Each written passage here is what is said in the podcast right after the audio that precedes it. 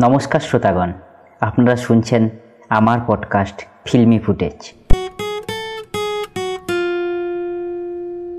পৃথিবীর শ্রেষ্ঠ ব্যক্তিদের রোমাঞ্চকর কিছু কাহিনী দিয়ে সাজানো আমাদের এই বিশেষ বিভাগ, অনুপ্রেরণা।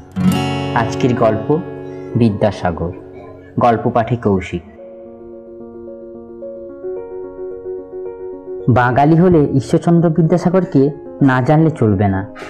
যদিও তিনি আচার শুধু বাঙালির নন, সমগ্র মানবজাতির ঈশ্বর তুল্য অবিভক্ত মেদিনীপুরের বীরসিংহ গ্রামে অত্যন্ত গোঁড়া এক ব্রাহ্মণ পরিবারে যখন তিনি জন্মেছিলেন, বাড়ির সকলে মনে করেছিলেন, বড় হয়ে এই ছেলেই সংসারের দারিদ্র ঘোচাবে পুরুদগিরি ও পুজো পাঠ করে। কষ্টের সংসারে ছেলে যাতে হাল ধরতে পারে, সেই আশায় তার বাবা ঠাকুরদাস বন্দ্যোপাধ্যায় ছেলেকে ভর্তি করে দেন গ্রামের পাঠশালায়। পণ্ডিত কালীকান্ত চট্টোপাধ্যায় ছোট্ট ঈশ্বরের মেধা দেখে তাজ্জব বনে যান। অঙ্ক, ব্যাকরণ, শাস্ত্র প্রভৃতি বিষয় খুব সহজেই শিখে ফেলত ঈশ্বর। এই মেধা এতটাই তীক্ষ্ণ ছিল যে, বাবার সঙ্গে একবার পায়ে হেঁটে কলকাতা আসার সময় রাস্তার ধারের মাইল ফলকে লেখা সংখ্যা দেখে কলকাতার দূরত্বের হিসাব কষে ফেলেছিল ঈশ্বর। তখন তার বয়স মাত্র আট। মেধা যেমন ছিল, তেমনই ছিল তার একরোখা মন।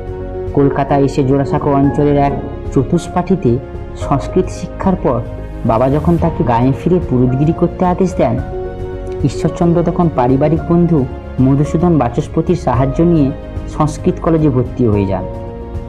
সামান্য এই ঘটনা কেবল ঈশ্বরচন্দ্রের নয় আপামোর বাঙালির জীবনকে এক অন্য ধারায় বইয়ে দিয়েছিল।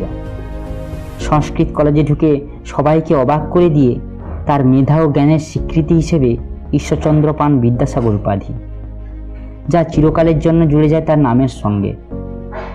একই সঙ্গে তিনি ছিলেন দয়ার সাগর নিজের উপার্জন থেকে পরিচিত অপরিচিত দুস্থ মানুষকে তিনি সাহায্য পাঠাতেন। রাস্তায় পড়ে থাকা মুমূর্ষুকে তুলে নিয়ে গিয়ে চিকিৎসার ব্যবস্থা করে দিতেন। এমনই বিচিত্র ছিল তার স্বভাব। ঈশ্বরচন্দ্রের এই দাক্ষিণ্য থেকে উপকৃত হয়েছিলেন মধুসূদন দত্তের মতো কবিও। তার জ্ঞান ও শিক্ষা তাকে করে তুলেছিল উদারমনা।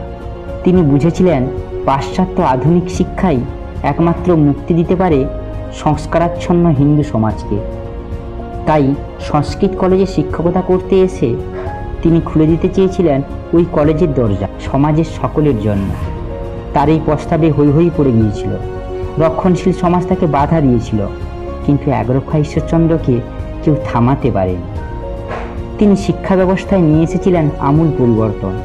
বাংলা ভাষাকে সাধারণের কাছে সহজ করে দিতে ব্যাকরণকে ঢেলে সাজিয়েছিলেন। বর্ণপরিচয়, বোধোদয়, কথামালার মতো বই লিখেছিলেন। তখনকার বাঙালি হিন্দু সমাজে মেয়েদের অবস্থা ছিল করুণ।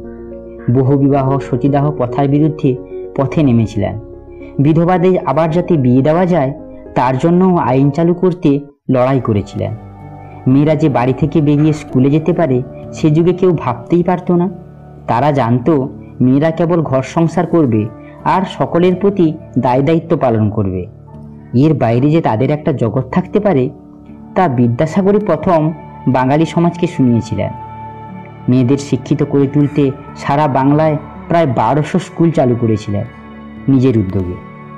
আঠারোশো একানব্বই সালের উনত্রিশে জুলাই তার মৃত্যুর পর রবীন্দ্রনাথ বলেছিলেন অবাক হতে হয়।